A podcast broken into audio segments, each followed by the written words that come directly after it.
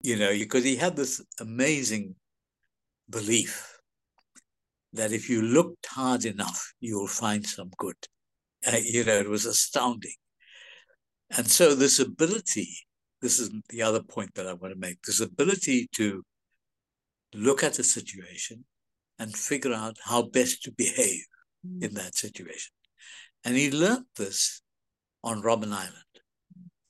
See, when he was on, in, in prison, and prison was both a physical thing, but also a metaphorical thing, because imprisoning you on Robben Island, they were not only trying to physically isolate you, but also mentally imprison your mind, right? And Mr. Mandela knew this.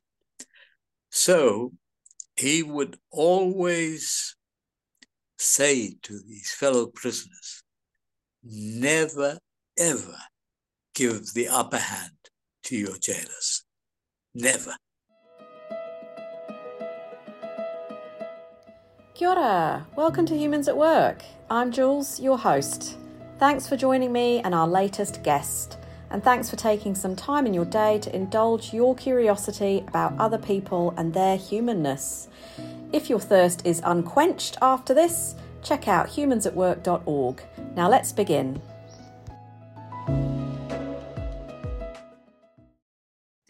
Talking to John Samuel. Rather than introduce John, I'm going to ask him to introduce himself, tell us where he is today, and a little bit about his life and career. Over to you, John. Thanks, Jules. I'm in Johannesburg at the moment, Johannesburg, South Africa, and I'm happily in retirement, having spent almost over 50 odd years in public service of one kind or the other, and also across a number of different countries. But mainly my time, most of my time was spent in Africa, West Africa, and Central and South Africa. And during that time, I started off as a regular, ordinary garden teacher. And I taught at secondary schools in Zambia, in Ghana, in Zimbabwe, in Tanzania, and uh, South Africa. And so my involvement in education uh, started, I started really at the foundations, in fact. And the experiences that I gained as, as a teacher were certainly proved to be invaluable later on when I had to do more uh, complex work in education, for example, formulating policy, uh, giving direction to the new government, and so on. Um, but in an ironic fashion, in fact, even though my starting point was education, I had no intention whatsoever of going into education. My entire family are education educators. Uh, both my parents, my cousins, my aunts, my uncles, all were in education in one form or the other. So growing up, I was absolutely clear that there was no way you couldn't drag me into a classroom. And so it really turned out to be quite ironic that I then t- spent most of my life, in fact, uh, working in education in one form or the other. But I would say that while education was probably one of my major sort of obsessions because I, I had certain beliefs about education.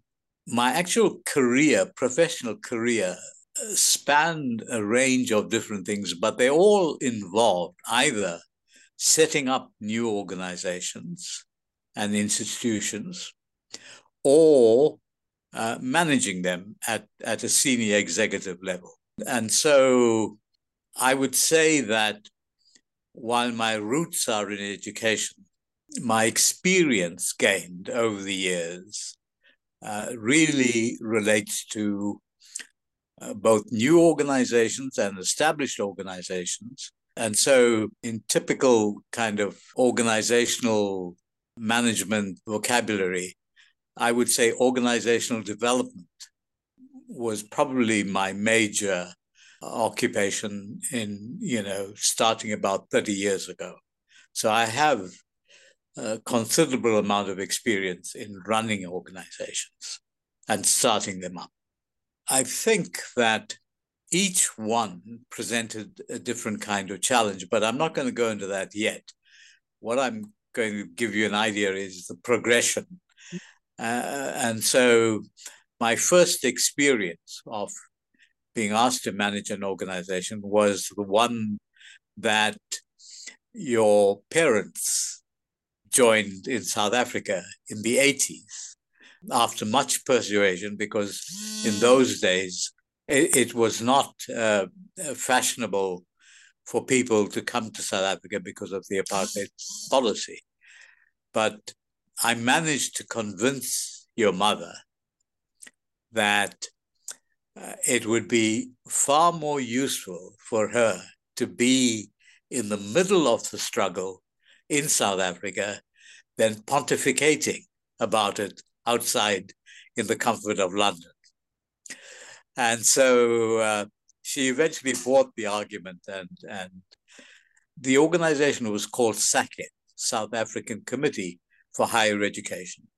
And it had quite a long pedigree, in fact, because it started as a very small and very modest organization by the student organization in those days called the National Union of South African Students. So it was a student initiative uh, as a way of demonstrating their opposition to apartheid university education, which was being introduced at that time. And so, from very modest beginnings, it, it became, it grew into the largest non governmental educational organization fighting apartheid in the country. When I, at, at the height of, of SACHED in the mid 80s, when your parents were there, it grew into an, a truly national organization in 11 different areas of South Africa and employing over 200 professional staff. So that was something that uh, I would say probably was one of the most testing times in my career Be- for two reasons. One, I never ran an organization before. I was a teacher.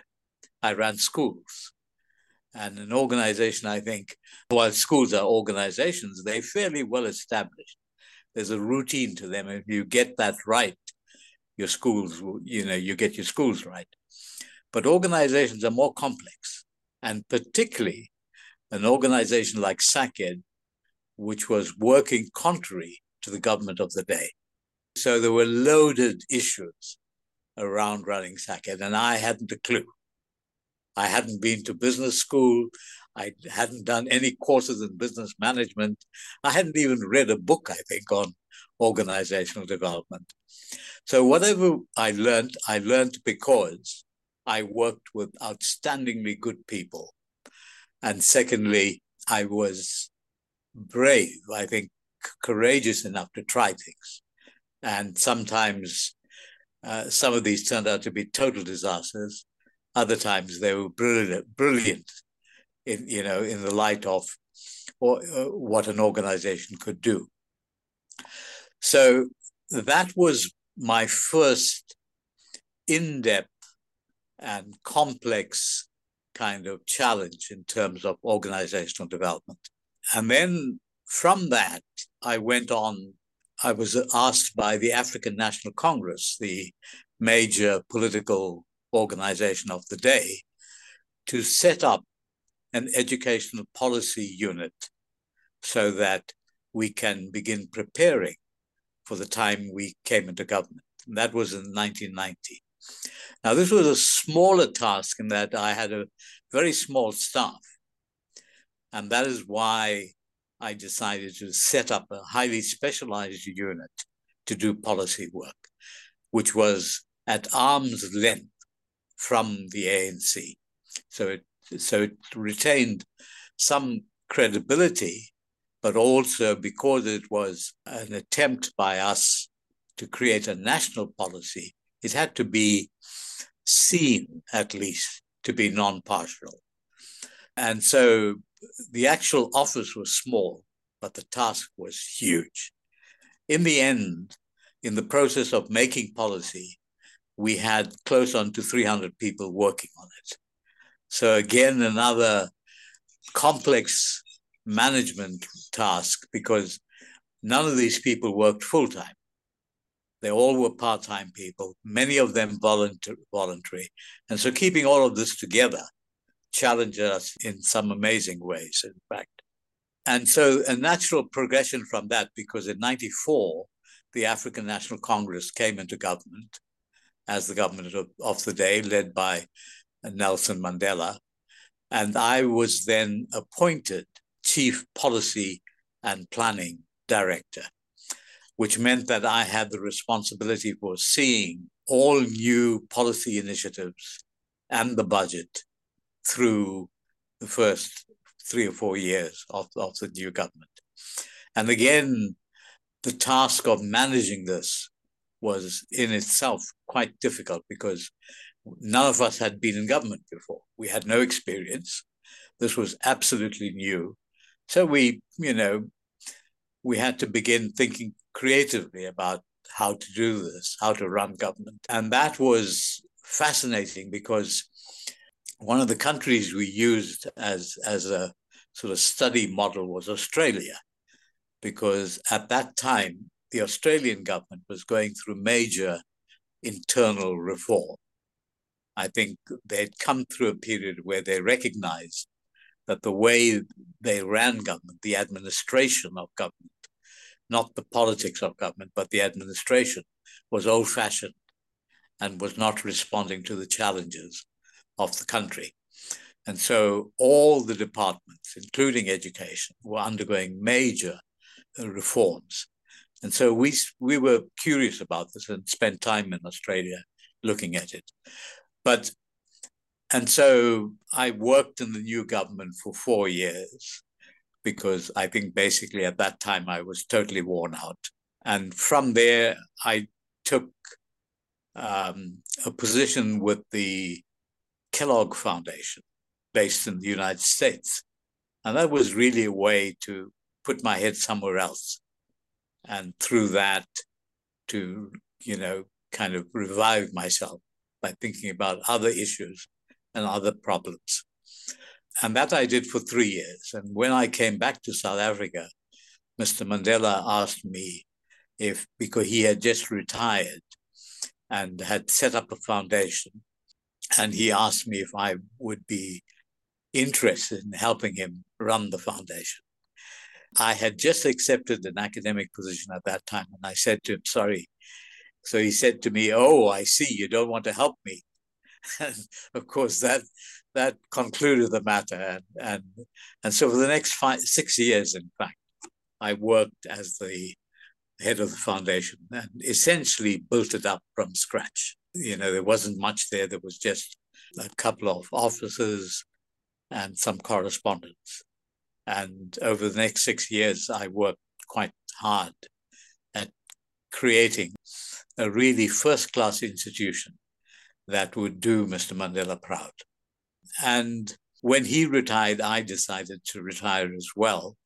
And no sooner had I done that, that Oprah Winfrey invited me to join her in the task of starting an all girls school about an hour outside Johannesburg. And I worked on that for two years because, as much as I enjoyed it, it, it was not something I was too keen to spend too much time on. I enjoyed particularly the part where you you know you were given a blank slate and an unlimited budget and told right build me the best school in the country so so that was that was quite enjoyable but I returned in fact after that to almost my starting point which was uh, going back to university and the task I had there was to set up the first institution that would study race and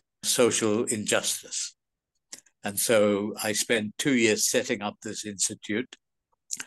right in the heartland of Afrikaner racism. It was a fascinating exercise, in fact. And then the vice chancellor of the university asked me to stay on for another year as an advisor to him on strategy. So that really is a long way of telling you what my sort of major career steps were.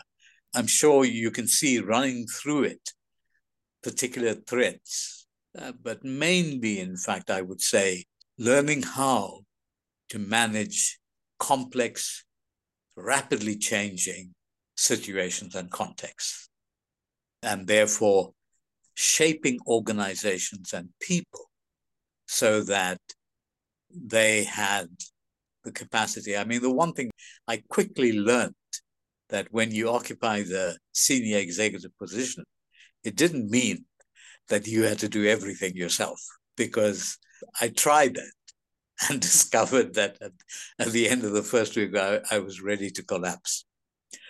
And slowly but surely, I learned some invaluable lessons, not the least of which, in fact, was that one of your key roles as chief executive or in any other executive capacity was to one, find good people, to create a challenging environment for them because you selected them because they were good.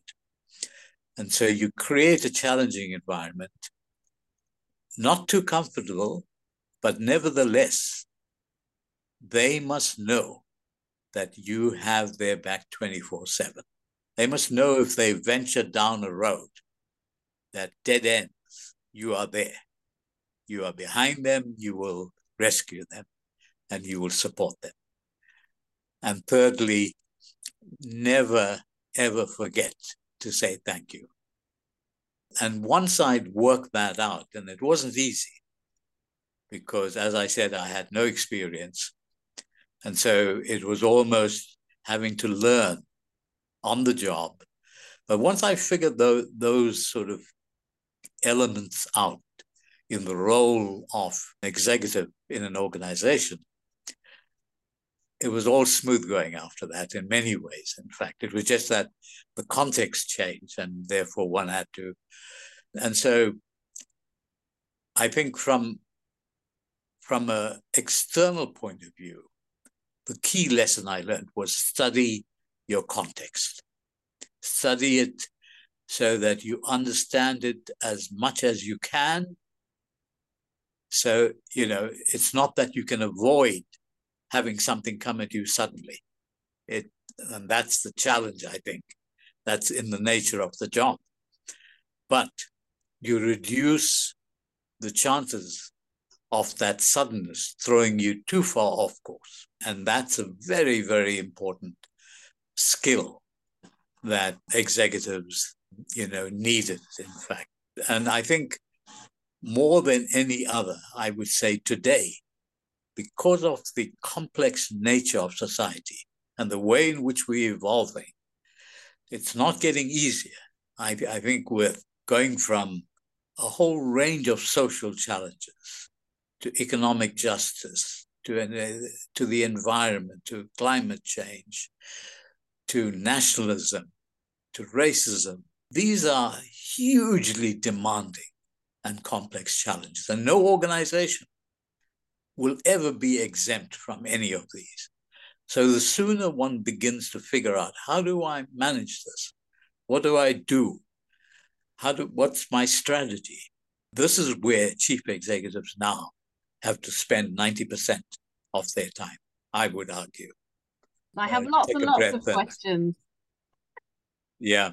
That was really interesting, John. I've got some questions that I'm going to fire at you now in no particular order, just the the order that okay. I retain them in my brain. So, first question, then, I just want to talk about that resilience and that preparation point that you've just made, because I 100% agree that the ability to preemptively plan for the unknown and the shock is one of the biggest skills that leaders need to develop.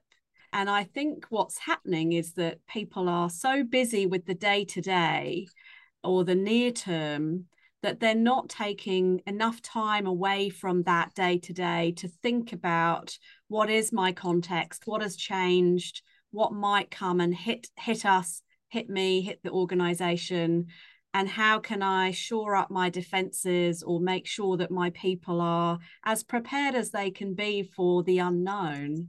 I'm interested in what you might have learned from being involved in these really complex organizations that are forging new ground that might be helpful for people to think about in terms of that preparation for the unknown and the unknowable?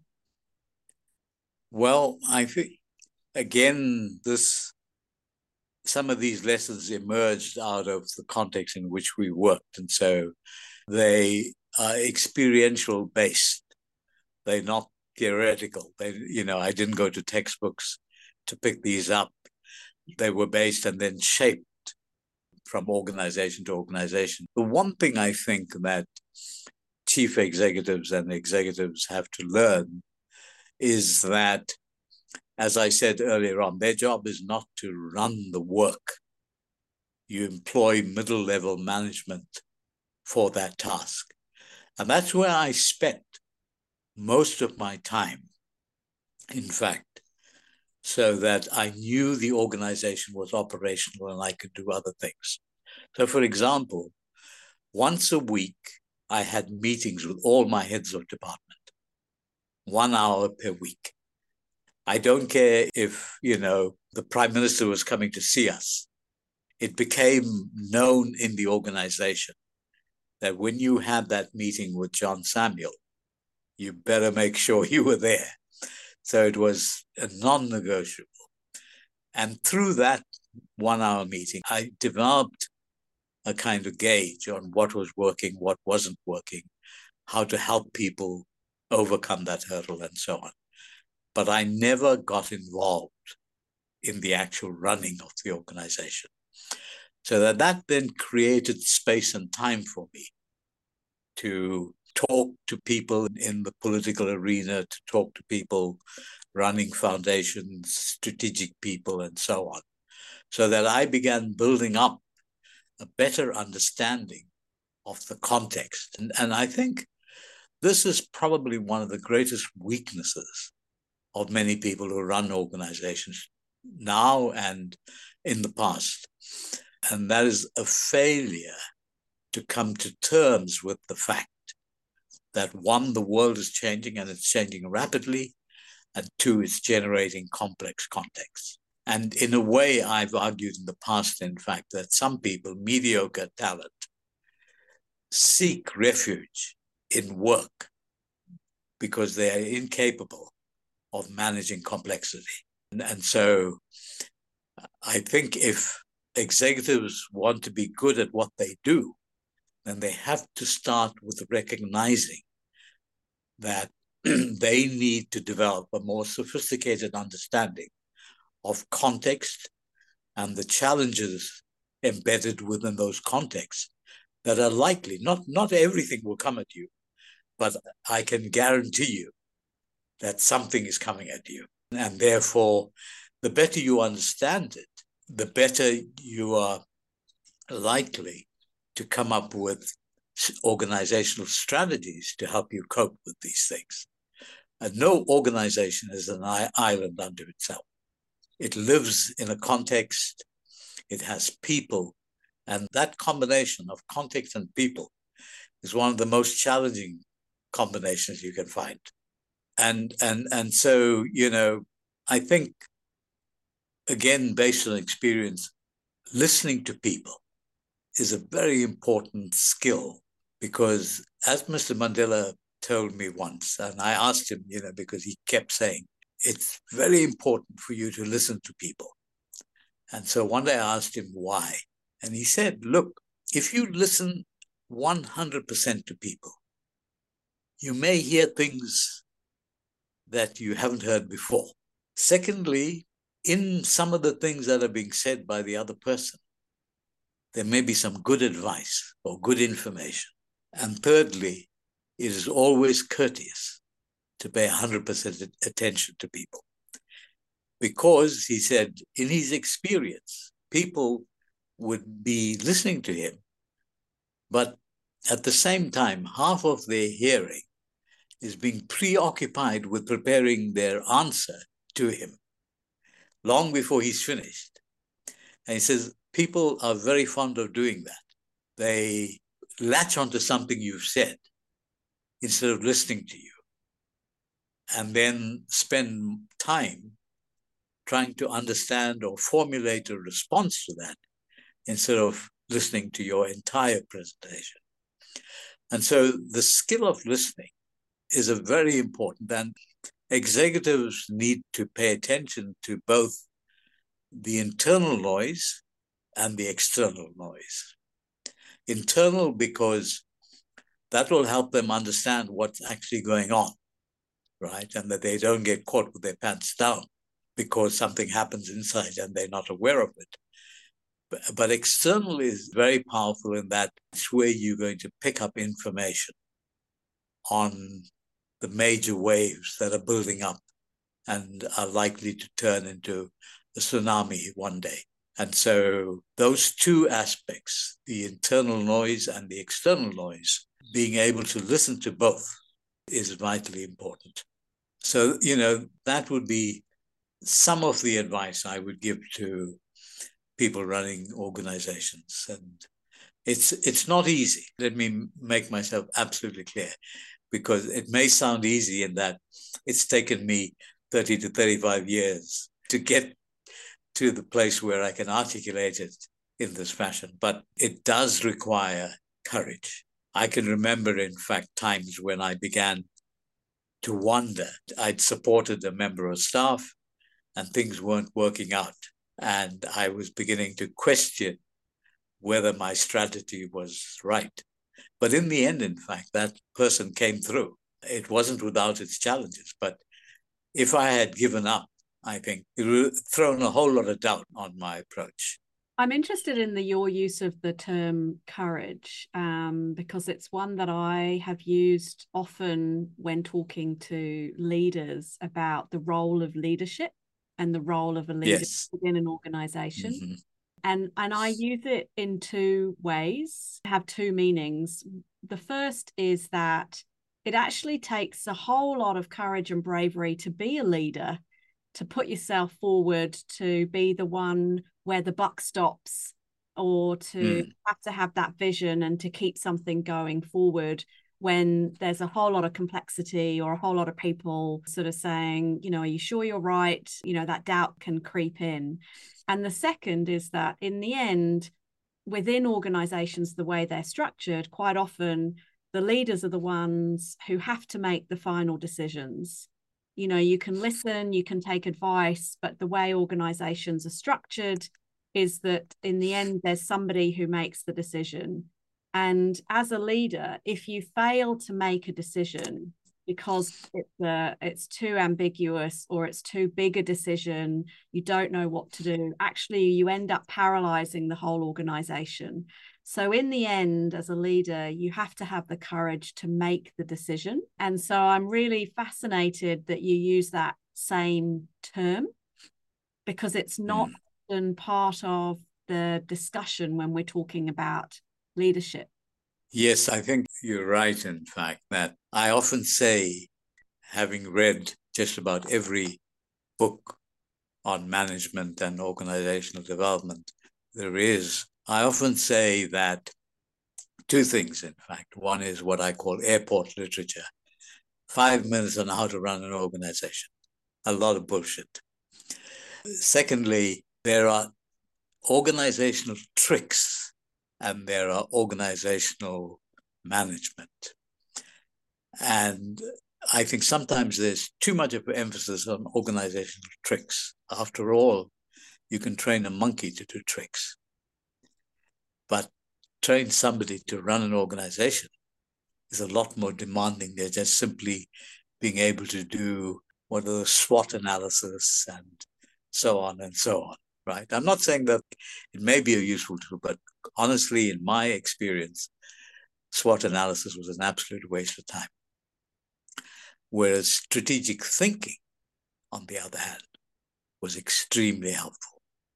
So, distinguishing between the superficial and what's on top and what's underneath. And part of the underneath armory of weapons includes, in fact, courage. And courage is to be seen in two different contexts and shapes. The one is moral courage. Leaders must possess, to make that decision, no matter how unpopular, they must have moral courage. And again, if I can draw on Mr. Mandela's experience, when he was released off Robben Island, during this time, KwaZulu Natal was embroiled in terrible violence. People were being murdered at the rate of 10 a day and so on. There was a internecine battle going on in KwaZulu Natal between the ANC and the opposition party called Inkatha. So he knew this was one of his major challenges. And he went down to Durban. In fact, he started off Pietermaritzburg and went down to Durban, where there was a huge mass rally, thousands and thousands of young, mainly young people. And he had decided, and he hadn't informed many of his advisors that this is what he was going to do. During the course of his speech, he said, and he was addressing, I think, mainly the younger generation I want you to throw down your spears and weapons, and I want this violence to come to an end. There was tremendous booing, waving of arms, and saying, Get away, get away, no, no, no. And he stuck to his guns and he repeated this. He repeated it at least three times until there, there was a kind of hush in the audience in the stadium. And while he didn't necessarily win the day, but he'd set in motion a thought process that would percolate slowly, not overnight, slowly into the consciousness of many of the youngsters. And I, so that was the moral courage, right? It was based on what he thought was right and even though the consequences were a rejection initially, he nevertheless went ahead. And he would emphasize this point. I had the privilege of spending hours and hours with him in private conversation. And this point about moral courage in leadership. When you look at leadership, particularly political leadership today in the world, you'd be hard pressed to give me an example of a leader with that moral courage. I dare you to, in fact, to cite me an example of a leader. Probably the closest that came to it was your Prime Minister in New Zealand. That's who I was thinking but, of. but uh, you can go through, in fact, the rest, starting from America and going to Zanzibar, and you'll find, and it's happening at a time when that quality of moral courage and leadership is needed the most at a national level, at a local level, at an organizational level. And the reason for this is that because we face complex challenges that are embedded deeply in the ills of society, no amount of organizational tricks are going to get you out of these issues, right? You can do SWOT analysis till the cows come home, and it's not going to change racism, social injustice, the environment, climate, etc. And so I really want to emphasize this point because I think I tried to run my life as an executive on that basis. And I suspect that in the end, much of the respect that I earned as a leader came out of that rather than my ability to perform some fancy footwork on the dance floor, as they say. it's that aspect that the business schools don't teach you. And the textbooks hardly mention it. Or if they do, it's mentioned in passing. Do you think that those two things that you've cited, the ability to truly listen and the moral courage to say and do what's right in the face of adversity, are the sort of the things that really made Nelson Mandela stand out? Or there other aspects that he brought into the role of a leader that would yeah. be useful for people to sort of reflect on? I think so. I but I would put those two at the heart. Moral courage, I would say, is number one because it's so difficult, because it's so complex and challenging. It's easier to bow out than to make that decision based on on your beliefs about you know what is good and what is not what is bad so at all levels i think whether it's organizational whether it's personal relationships at all levels it certainly was at the center of his life and that set him apart from leaders in other parts of the world but also in the leadership in South Africa historically. The listening part, in fact, it took me quite a while to understand why he was placing so much of emphasis. And I would agree, in fact, it's an enormous skill that you have because when you are in dialogue with somebody, particularly if you're trying to persuade the other person, you are in so much of a hurry to get your point across that you don't pay attention to what the other person is saying. And many discussions, many negotiations have broken down around that point. The failure for parties to listen to each other properly. It's not that they weren't talking properly. It wasn't that they were, you know, making sense. It was this fundamental flaw of basically saying, Oh, I think I've heard what you said, but what's more important is my point of view, right? And pushing that. Some of the other qualities I think that helped him a great deal was being able to figure out a situation.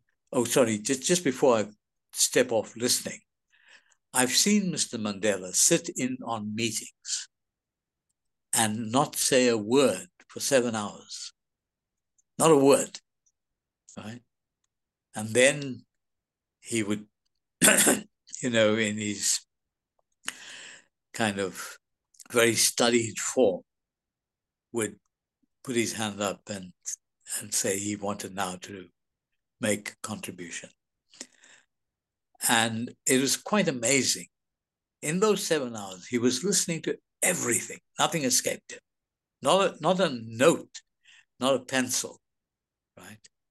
And then he would, first of all, he'd begin by summing up the different positions and then pulling out of that the good and then saying, this is what I think. You know, and so he never he never started off by saying, Well, I listened to you guys, half of you are talking rubbish, and the other half, well, I'll take some of that and so on. You know, um, he never negated, even though he knew some of it was rubbish. But he said because he had this amazing belief that if you looked hard enough, you'll find some good. I, I, you know, it was astounding. And so this ability, this is the other point that I want to make, this ability to look at a situation and figure out how best to behave mm. in that situation. And he learned this on Robben Island. See, when he was in prison, and prison was both a physical thing but also a metaphorical thing, because imprisoning you on Robben Island, they were not only trying to physically isolate you, but also mentally imprison your mind, right? And Mr. Mandela knew this. So he would always say to these fellow prisoners, never, ever give the upper hand to your jailers. Never, right? So, for example, when people went to see him, his family, he would say to his family, Look, visiting hours from two o'clock to four o'clock, but I don't want you to wait till four o'clock. At quarter to four, I want you to get up and leave. Take your goodbyes and then leave. And they would say, But no, we, you know, 15 minutes, you. He says, No. Four o'clock is the time the warders have put as the time you can leave. But if you leave at a quarter to four, you are setting the parameters, not the waters. And so this is central, in fact, to his ability to have managed all that time on Robben Island in a way that enabled him, first of all, to keep his dignity, and secondly, to do so in a principled manner.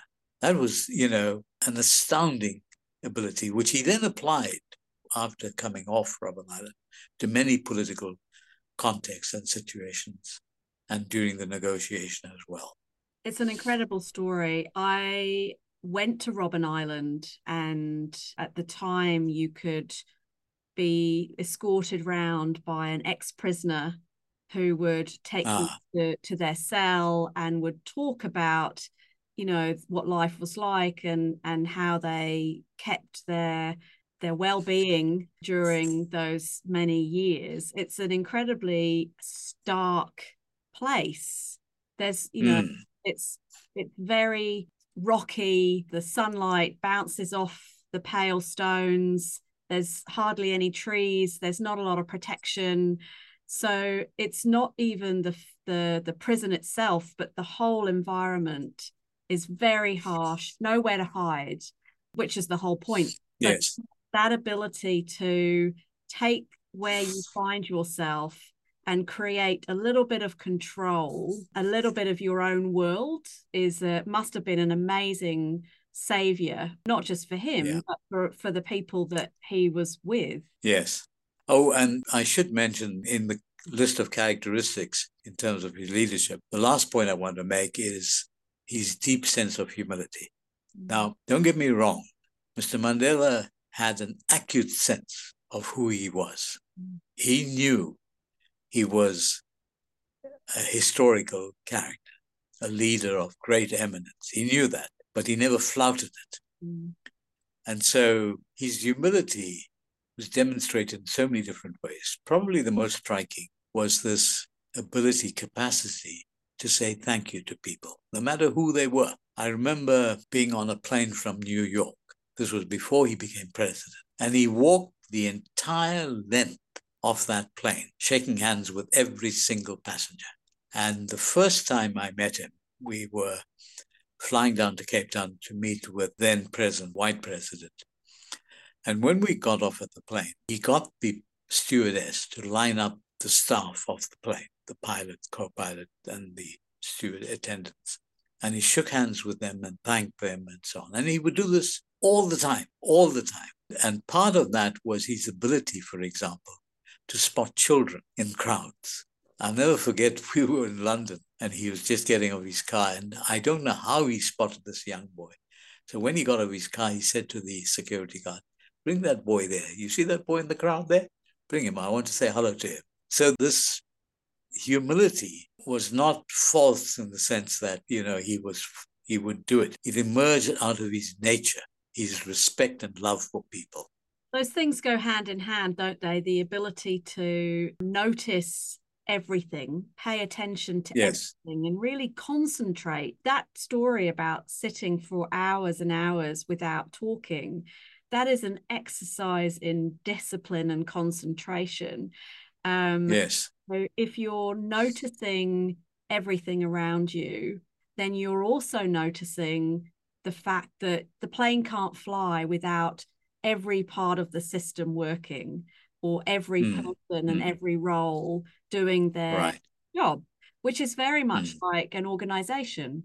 Um, yes. That, you know, you have the people who make sure the offices are clean, you have the reception, the reception desk, you have people who do all of the accounting all the way through the organization and it's very yeah. easy to to pay attention to the people who speak the loudest or who seem to be the most important. But actually if you take away those people who make the organization function actually the whole thing falls down. So there's mm-hmm. something to me in his understanding that if you notice everybody and you acknowledge them by thanking them and listening to them, then what you're really doing is being an absolute system thinker because you see yes. the system and the people that perform all the roles in the system very, very clearly, which is an amazing skill.